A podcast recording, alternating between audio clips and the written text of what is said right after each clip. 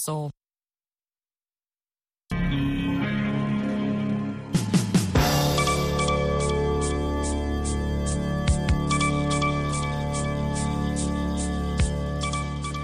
Hivi sasa ni saa nane kamili mchana kwa saa za hapa Washington DC. Hii ni idhaa ya Kiswahili ya Sauti ya Amerika, VOA.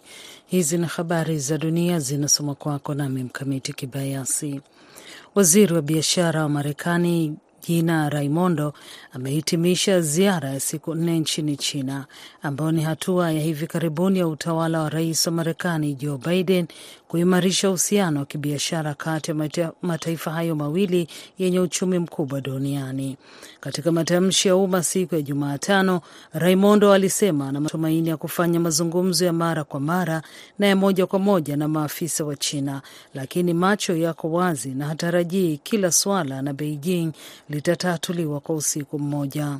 Awali katika ziara yake alisema makampuni ya Marekani yamemwambia kuwa China ina uwanja usio sawa na kanuni za mazingira zisizotarajiwa zenye adhabu ya juu ambazo zimeifanya nchi hiyo kuwa ngumu kwa uwekezaji. Raimondo alisema pande hizo mbili zilipanga kufanya mikutano na wataalam wa kiufundi ili kuzungumzia mizozo juu ya kulinda siri za biashara pamoja na kushirikiana taarifa ya udhibiti ya mauzo nje. Jimbo la kusini mashariki mwa Marekani la Florida lilijiandaa leo kwa kimbunga Idalia ambacho sasa ni kimbunga cha hatua ya nne, huku watabiri wakitarajia maeneo ya pwani kupata dhoruba kali. Idalia ilisababisha mvua kubwa huko Florida wakati dhoruba hiyo ikikaribia pwani ya Ghuba katika jimbo hilo na upepo mkali wa kilomita 215 kwa saa. Kituo cha taifa cha kimbunga kimesema Idalia kiliongezea nguvu katika hatua ya nne, kiwango cha pili chenye nguvu zaidi, saa chache kabla ya kufika kwenye ardhi katika eneo la Big Bend. Maeneo yaliyoathiriwa moja kwa moja na kuongezeka kwa dhoruba yanaweza kuona athari mia tatu hadi mia tano juu ya ardhi. Mamlaka ziliamuru kuhamishwa kwa lazima watu katika kaunti nne kufuatia kimbunga hicho, huku watu katika kaunti zingine kumi na nne wakihimizwa kuondoka. Katika maandalizi ya juhudi za uokoaji na ukarabati, takriban wanajeshi elfu tano na mia tano wa kikosi cha ulinzi wa taifa wanaandaliwa na zaidi ya wafanyakazi elfu thelathini wamewekwa tayari kabla ya kuwasili kwa kimbunga hicho. Unaendelea kusikiliza habari za dunia kutoka hapa Washington DC. Maafisa wa asi katika taifa lenye utajiri wa mafuta la Gabon wametangaza leo kuwa wamekamata madaraka kufuatia uchaguzi uliokumbwa na utata ambapo Rais Ali Bongo Ndimba aliyekuwa madarakani tangu mwaka elfu mbili na tisa alitangazwa mshindi. Bongo mwenye umri wa miaka sitini na minne ambaye familia yake imetawala Gabon kwa zaidi ya miaka hamsini na mitano amewekwa kwenye kifungo cha nyumbani na mmoja wa watoto wake wa kiume alikamatwa kwa uhaini, viongozi wa mapinduzi wameeleza. Katika hotuba ya kushangaza kabla ya uchaguzi, kundi la maafisa lilitangaza taasisi zote za jamhuri zimefungwa, matokeo ya uchaguzi yamefutwa na mipaka imefungwa. Leo nchi inapitia mgogoro mkubwa wa kitaasisi, kisiasa, kiuchumi na kijamii, kulingana na taarifa hiyo iliyosomwa kwenye televisheni ya taifa. Watu wasiopungua kumi wameuawa hii leo katika mji wa mashariki mwa Jamhuri ya Kidemokrasia ya Kongo, DRC, mjini Goma, baada ya wanajeshi walipojaribu kuzuia maandamano ya kundi la kidini dhidi ya Umoja wa Mataifa. Waandaaji na maafisa wa hospitali wameeleza. Moleka Maregane, mwanachama wa kundi la Natural Judic and Medicine Faith Towards the Nations liliandaa maandamano hayo, alisema wanajeshi wa Kongo waliwaua watu sita katika kituo cha redio na nyumba ya ibada mapema leo kwa saa za huko, kabla maandamano hayo kufanyika. Meya wa mji wa Goma, Kanali Faustin Napenda Kapende, pia ameliambia shirika la habari la AFP kwamba polisi mmoja alitekwa na waumini wa kundi hilo la kidini. Vikosi vya usalama vilichoma moto hekalu la kundi hilo, aliongeza. Maafisa wa hospitali wamesema wamewapokea majeruhi thelathini na tatu. Mwisho wa habari za dunia kutoka Washington. Naitwa Mkamiti Kibayasi. Utakuwa naye Patrick sekunde chache zijazo katika kipindi cha Kwa Undani.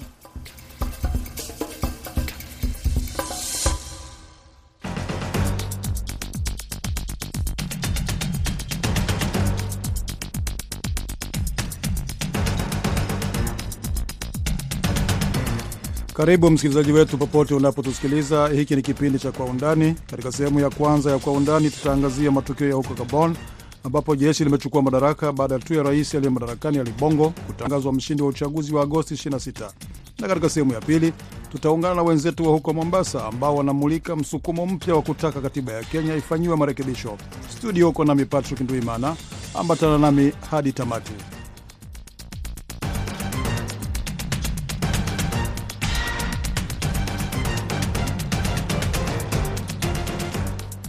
Wanajeshi nchini Gabon leo Jumatano walitangaza wamechukua madaraka kufuatia uchaguzi wenye utata ambapo rais Ali Bongo aliye madarakani tangu mwaka 2009 alitangazwa mshindi na tume ya taifa ya uchaguzi. Bongo mwenye umri wa miaka 64 ambaye familia yake imetawala taifa hilo lenye utajiri wa mafuta kwa miaka 55 aliwekwa chini ya kifungo cha nyumbani na mmoja wa watoto wake wa kiume alikamatwa kwa kosa la uhaini, viongozi wa mapinduzi wamesema.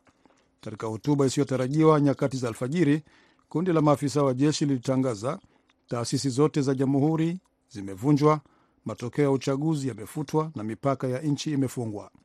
Leo nchi inapitia mzozo mkubwa wa kitaasisi, kisiasa, kiuchumi na kijamii, imesema taarifa hiyo ya wanajeshi iliyosomwa kwenye televisheni ya serikali. Taarifa hiyo ilisomwa na afisa mmoja akizungukwa na kundi la maafisa kadhaa wa cheo cha kanali, wanajeshi wa kikosi cha ulinzi wa rais, wanajeshi wa kawaida na wengine. Uchaguzi haukukidhi vigezo vya uchaguzi ulio wazi wa kuaminika na shirikishi kama ilivyotarajiwa sana na wananchi wa Gabon, taarifa hiyo ilisema. Sisi kamati ya mpito na kurejesha taasisi kwa niaba ya wananchi wa Gabon na kama walinzi wa vyombo vya dola tumeamua kulinda amani kwa kufikisha kikomo kwa utawala uliopo, taarifa hiyo imeendelea kusema.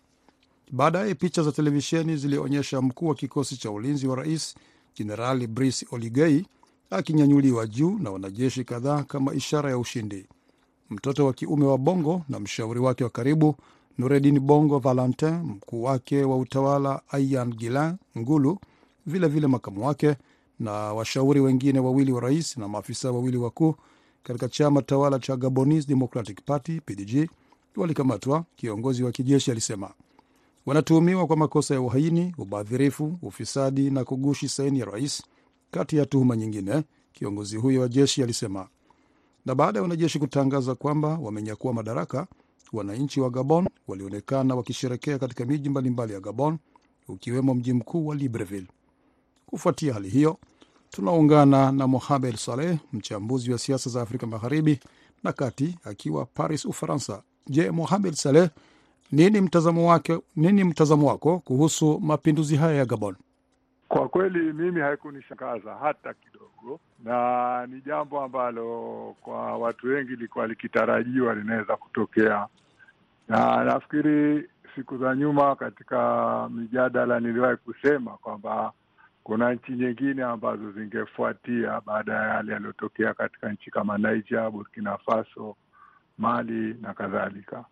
Kwa hivyo hii yote ni ishara kwamba wananchi wameshachoshwa na hii hali ya, ya udanganyifu inayofanywa na wanasiasa uh, ambao wameiteka wame nyara wameteka nyara medani ya siasa na kutumia udanganyifu kuwafanya wananchi waamini kwamba kuna demokrasi, lakini kwa hakika hakuna demokrasi kabisa, kwa sababu kwa mfano uchaguzi huu uliopita Gabon umeonekana kumekuwa na mizengwe mingi sana, pamoja na kwamba mawasiliano yalikatwa. Kwa hivyo ni mambo kama ambayo yanatokea katika nchi nyingine nyingi tu za za Kiafrika. Kunapokuwa na uchaguzi, zinatumika hila na matakwa ya wananchi yanakuwa hayaheshimiwi. Lakini Mohamed Saleh, uh, unasema ni wananchi ambao wamechoshwa, lakini tunavyoona sio Gabon tu, hata Niger na kwingineko hatukuona wananchi wanaandamana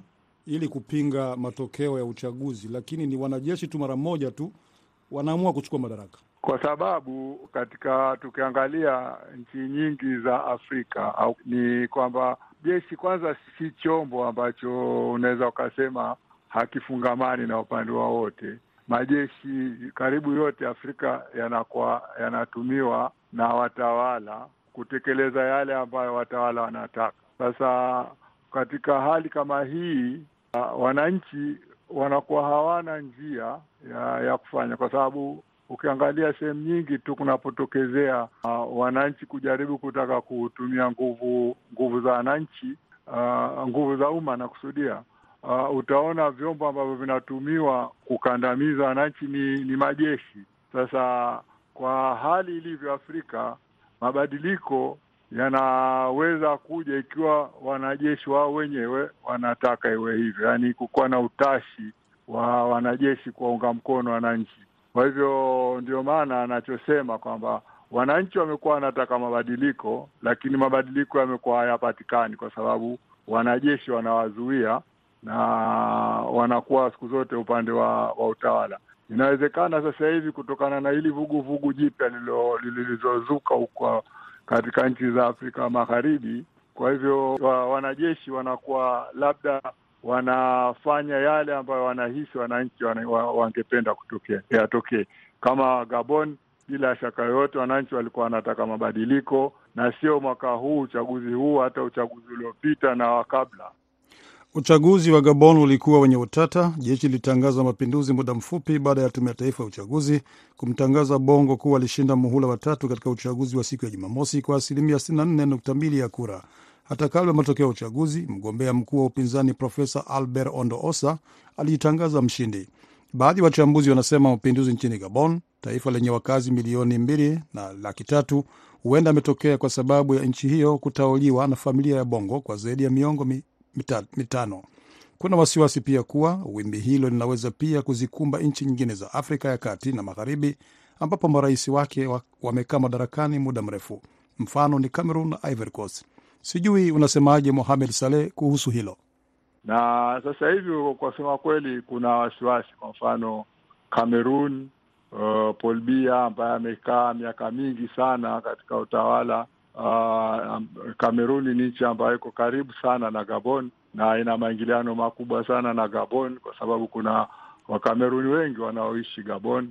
Kwa hivyo wasiwasi upo, na si Cameroon tu, hata Cote d'Ivoire na na hizi nchi nyingine ambazo serikali zao au marais wao wanakuwa wamekaa kwa kutumia mabavu bila ya kuwa na kuungwa mkono na wananchi. Umezitaja hizo nchi, kwa hiyo kuna hatari pia na huko, uh, hili liwimbi likaelekea lika huko.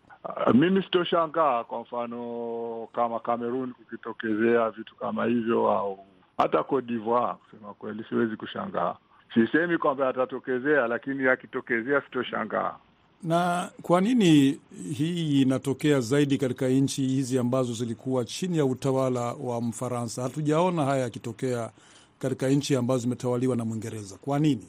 Mi nahisi kwa sababu hata wakati lilipozuka hili vuguvugu la vya kuleta vyama vingi na demokrasia, nafikiri katika hizi nchi ndo zilikuwa mbele katika kupigania uh, mabadiliko na ndo kusema kweli, nchi nyingi katika hizi ambako kumefanyika ile mikutano ya kitaifa ambayo ilileta katiba mpya na kuja na mfumo mpya huu ambao ulikuwa unategemewa ungekuwa wa demokrasia, lakini uh, yaliyotokezea ni kwamba mfumo huo huo umekuwa uh, wa demokrasia akini macho lakini uh, matokeo au uh, utashi wa wananchi umekuwa hauheshimiwi. Lakini pia tukumbuke kwamba hizi ni nchi ambazo kwa kweli sasa hivi ziko katika harakati za kutaka kujikomboa kutoka katika ukoloni mambo leo wa Ufaransa ambao unadhibiti masuala mengi ya, ya kiuchumi ya hizo nchi. Lakini pia uh, wanahisi kwamba hata mwelekeo wao wa kisiasa unakuwa mara nyingi unategemea na jinsi gani ngoma inapigwa Paris, kama wanavyosema wengine kwamba ngoma inahupigwa Paris, wakakata viuno huko Afrika Magharibi. Kwa hivyo hicho ni kitu kimoja. Chengine ni kwamba hizi ni nchi ambazo nyingi zina ni nchi tajiri, kusema kweli, zina madini aina mbalimbali ambayo kwa kawaida ingebidi wananchi wake wanufaike na hayo madini au utajiri au rasilimali ya nchi, lakini hali isivyo ilivyo. Utakuta ni watu wachache sana ambao wananufaika na rasilimali za nchi, na wananchi kwa sehemu kubwa wanaishi katika maisha uh, duni. Je, yeah, Mohamed Saleh, uh, unadhani jumuiya ya nchi za Afrika ya Kati inaweza kuwachukulia vikwazo viongozi wa mapinduzi nchini Gabon? Wanaweza kuchukua msimamo kama ule wa ECOWAS, uh, lakini utakuwa ni msimamo wa maneno matupu tu, kwa sababu kama ilivyokuwa ECOWAS na hii na hii jumuiya nyingine ya Afrika ya Kati pia hawana uwezo wa kuingilia kati. Kwa hivyo wao watakuwa ni kama vile wanatumiwa tu, makaragosi wanatumiwa, lakini nyuma kutakuwa na mkono ambao ndio utakuwa unao uwezo wa kuwawezesha wao kufanya hivyo. Lakini tatizo ni kwamba kuingilia kati si suala la, la nyenzo tu, lakini pia ni suala la kupata uh, uhalali kutoka kwa wananchi na utakuta kwamba hizi nchi karibu zote wananchi wao hawako hawakubaliani nao. Kwa mfano suala la kuingilia kati Niger ambalo liliwafanya ECOWAS kuchukua msimamo na kutangaza kwamba wataingilia kati kijeshi, halikuungwa mkono na wananchi, ilikuwa ni ni uamuzi tu wa viongozi, na ndio maana mpaka sasa hivi wameshindwa kutekeleza yale waliyoyatangaza. Na vipi Ufaransa? Sababu wachambuzi wengi wanasema hili ni pigo lingine kubwa upande wa Ufaransa. Unadhani Ufaransa itabidi itathmini tena diplomasia yake au uhusiano wake na hizi nchi za Afrika, hasa zile ambazo zilikuwa chini ya ukoloni wake? Uh, kwa kweli hicho hilo ni suala ambalo limekuwa likizungumzwa na kwamba kama ni pigo ni pigo ni pigo kubwa, kwa sababu Gabon ilikuwa ni moja katika nchi ambazo Ufaransa ilikuwa ikitegemea kwamba ilikuwa na utulivu na ni moja katika nchi ambazo hakutegemea kwamba angetokezea haya yaliyotokezea. Lakini yote haya tukiangalia, kwa mfano, juzi Rais Macron katika mkutano wake na mabalozi wa Ufaransa nchi za nje walioko nje, aliposema kwamba wao hawafungi ubalozi wao kule Niger kwa sababu hawatambui ule utawala uliokuwepo hakuonyesha kwamba uh, alikuwa na na mwelekeo wa kusema kwamba sasa inabidi waanze kufanya tathmini upya ya kuangalia makosa gani yamefanyika huko nyuma, e, ili aweze kurekebishwa na kuanzisha uhusiano labda mpya ambao utakuwa wenye manufaa kwa pande zote mbili na ambao utakuwa ni uhusiano wa, wa usawa ambao hakuna mkubwa na mdogo. Ni Mohamed Saleh akizungumza nasi kutoka Paris, Ufaransa. Punde tunaingia katika sehemu ya pili ya Kwa Undani.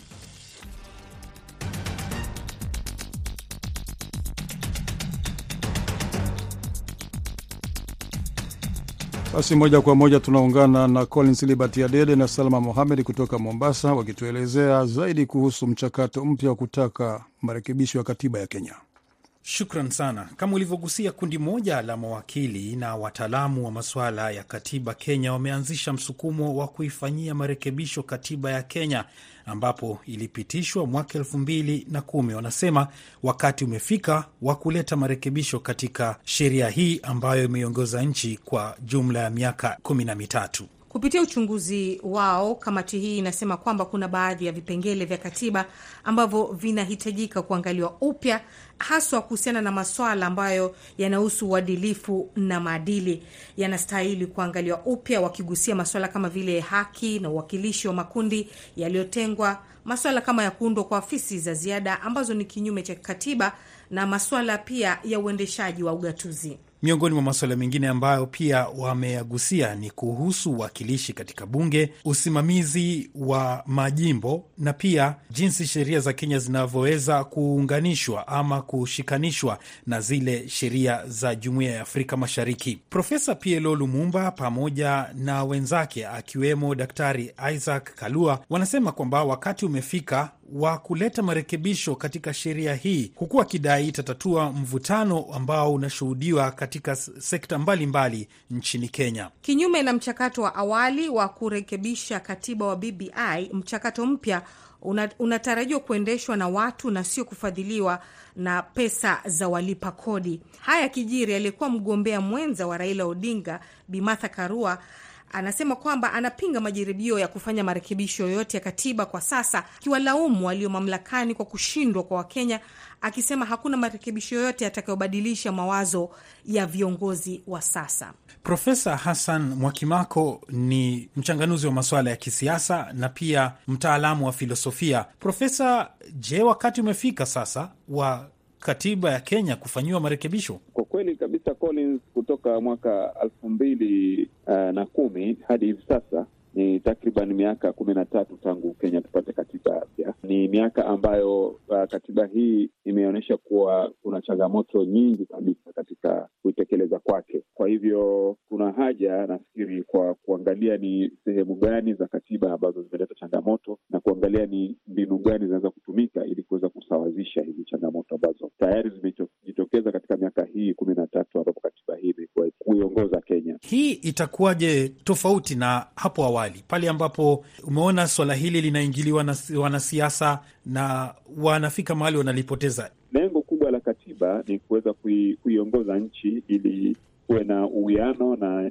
taifa liyo inaweza kuendelea kulingana na matakwa ya wananchi wake. Vile ilivyo hivi sasa ni kuwa kuna baadhi ya mambo ambayo yamejitokeza kulingana na katiba hii ambayo tayari wananchi wengi wamelalamikia, viongozi wamelalamikia. Kwa mfano, tangu katiba hii mpya Uh, kumekuwa na changamoto katika kila uchaguzi wa unapofanyika, maswala ya, ya jinsi gani uchaguzi unatangazwa, una, una gani matokeo ya uchaguzi yanapeperushwa, viongozi wanatakana kutangazwa mahala gani. Kwa hivyo hizi ni sehemu ambazo zimeleta utata na zinapaswa kuangaziwa. Kuna kuna masuala ya, ya taasisi za kitaifa ambazo zimebuniwa, pia zimepata changamoto. Kwa mfano commission zile nyingi ambazo ziko zina changamoto nyingi sana katika utekelezaji wao wa shughuli zao. Kuna masuala ya integrity, masuala ya corruption. Kwa hivyo kuna haja kuangalia ni mahala gani ambapo bado hapajapigwa msasa vizuri, paweze kupigwa msasa, na hili linahitaji katiba kurekebishwa. Wengine ambao wamejitokeza kusema kwamba hakuna haja ya kurekebishwa kwa, kwa katiba hii iliyo sasa ni kwamba kuna tu utepetevu miongoni mwa viongozi, lakini iwapo katiba iliyopo itafatwa kikamilifu, basi hakuna haja ya kubadilishwa. Uteketevu upo, sababu uteketevu huo una, unajitokeza ni kwa sababu pengine sheria ambazo zinatumika haziangazii kwa makini kwa nini uteketevu huo unajitokeza. Ni kweli Wakenya wa, wa, wa wengi wanasema kuwa kubadilisha katiba ni gharama kubwa. Mara nyingi watu wanapofikiria kubadilisha katiba wanafikiria ni kuleta maanake referendum, ambao referendum ni, ni ghali zaidi, lakini kuna sehemu vipengee fulani vya katiba ambapo lazima viangaziwe na kufanyiwa marekebisho. Kuna tume kwa mfano uh, tume hii ya, ya, ya jenda, lazima kuwe na kiwango fulani cha cha jenda katika kila mateuzi ya, ya kitaifa. Hii imeleta changamoto kubwa sana. Kwa hivyo kuna haja pia ya kuangalia ni kitu gani kinapaswa kufanywa ili kuhakikisha kuwa um, hakuna zile changamoto zinazoletwa. Kuna masuala ya uongozi. Kuna watu wanaosema kuwa kaunti zilizopo ni ni chache. Sehemu nyingine kuna jamii ambazo hazipati uwakilishi kaunti. Viongozi wa upinzani wako katika meza ya mazungumzo na viongozi wale wa serikali, na hii inaonekana ni kama itakuwa ni mbinu moja ya kuwatafutia viongozi fulani vyeo ama nafasi za kazi, swala ambalo Wakenya wanapinga. Tukiangazia kuwa ni, ni njama ya kutafuta vyeo kwa viongozi fulani, tutakuwa tuna tunapotosha, hatutaangazia kwa makini ile changamoto inayojitokeza baada ya baada ya uchaguzi. Shukran sana. Huyo alikuwa ni Profesa Hassan Mwakimako ambaye ni mchanganuzi wa maswala ya kisiasa. Swala hili linaibua majadiliano miongoni mwa wanasiasa. Hivi karibuni Rais William Ruto akionekana kuridhia kwamba yuko tayari kushiriki na kukubali kufanyiwa marekebisho kubuni nafasi ya kiongozi wa upinzani nchini Kenya. Miraji Abdulahi ni seneta wa jimbo la Mombasa. Hapa tuko naye kwa simu. Miraj, hili ni swala limeibua mjadala miongoni mwa Wakenya, na unadhani wakati umefika wa mabadiliko haya? Kwanza nataka tukubaliane ya kwamba katiba ni mtungo wa sheria ambao sisi kama wananchi tunautunga ili kutuongoza katika mambo yetu ya kila siku inapofika wakati tunaona kwamba zile sheria ambazo tulizitunga zimepitwa na wakati na zinahitaji kurekebishwa ili kuleta uwiano, umoja na kusonga mbele kwa pamoja kama taifa, naona hakuna haja ya kuwekwa vikwazo vingi, bali ni kukubaliana,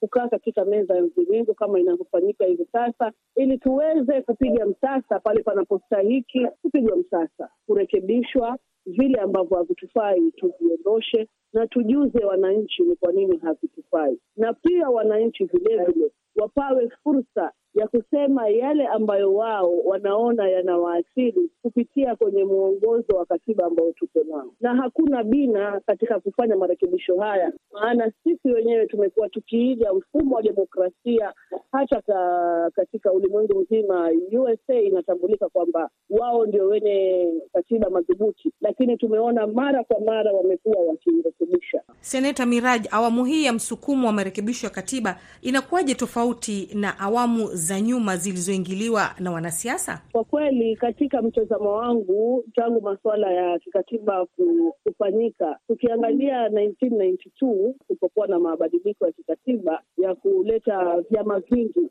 ilikuwa ni wanasiasa walikuwa mbele, na ndiposa lile jambo likafaulu. Hata 2010 watu walipokuwa wanaipigania hii katiba baada ya wanasiasa kuingia kati, hii katiba ilifaulu, kwa sababu kumekuwa na attempt mbili za kutaka kufanya marekebisho ya katiba, lakini hayakufaulu. Labda tuseme ni kwa sababu wanasiasa hawakuwa ndani ya hayo mabadiliko. So mimi nimeona mambo mengi ambayo yanafanyika katika taifa letu ni kwamba ni lazima kuwe na goodwill ya wanasiasa, ndiposa mambo mengi huweza kufaulu. Tunachotakiwa kukifanya ni kwamba wale ambao sio wanasiasa, mashirika ya kijamii ambayo hajihusishi na serikali waweze kuja na input zao ambazo zitakuwa ni ndani na miongoni mwa yale ambayo wanasiasa wanataka yapitishwe, ili tuwe katika msururu mmoja na tuwe sambamba katika mabadiliko yote kwa jumla ambayo yatafanyika katika katiba hii. Kuna wale wanasema kwamba huenda msukumo huu unalenga kufaidi tu zile azma za wanasiasa, kubuni viti fulani kwa sababu ya kuwatuliza wanasiasa fulani.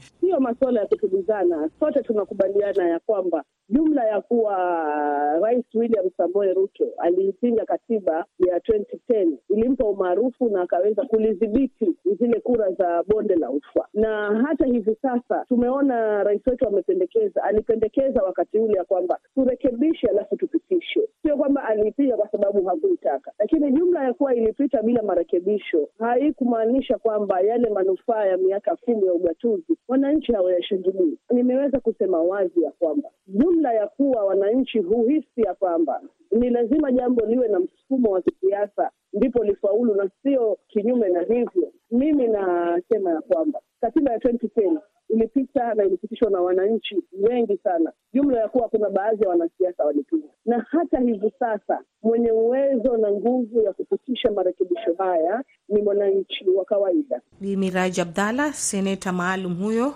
kutoka kaunti ya Mombasa. Na hii itakuwa ni jaribio la nne la kubadilisha katiba baada ya tatu za mwisho kushindwa kutokana na sababu za kiufundi. Jaribio la kwanza lilikuwa mwaka wa elfu mbili kumi na tano wakati muungano wa mageuzi na demokrasia ya CORD ambao wakati huo ulikuwa wa upinzani ulisukuma mswada uliojulikana kama mswada Okoa Kenya. Baraza la uchaguzi liliamua kwamba upinzani ulishindwa kufikia kiwango kinachohitajika cha kukusanya sahihi milioni moja za wapiga kura waliojiandikisha ili kuendelea na kura ya maoni. Aukuru Aukot, mwanasheria huyu aliyehusika katika kuibuni katiba ya mwaka elfu mbili na kumi, naye akaja na shinikizo la kubadilisha katiba kwa jina punguza mzigo, suala ambalo halikuungwa mkono na mwishowe kutupiliwa mbali. Na pia msukumo mwingine ulitokea kabla ya uchaguzi wa mwaka 2022, mswada ukifahamika kama BBI na kushabikiwa sana na aliyekuwa Rais Uhuru Kenyatta pamoja na kiongozi wa upinzani Raila Odinga. Shukrani Salma Mohamed na uh, Collins Liberty Adede. Kufikia hapa tunakamilisha Kwa Undani. Patrick Nduimana nina wageni ikiwatakia usiku mwema.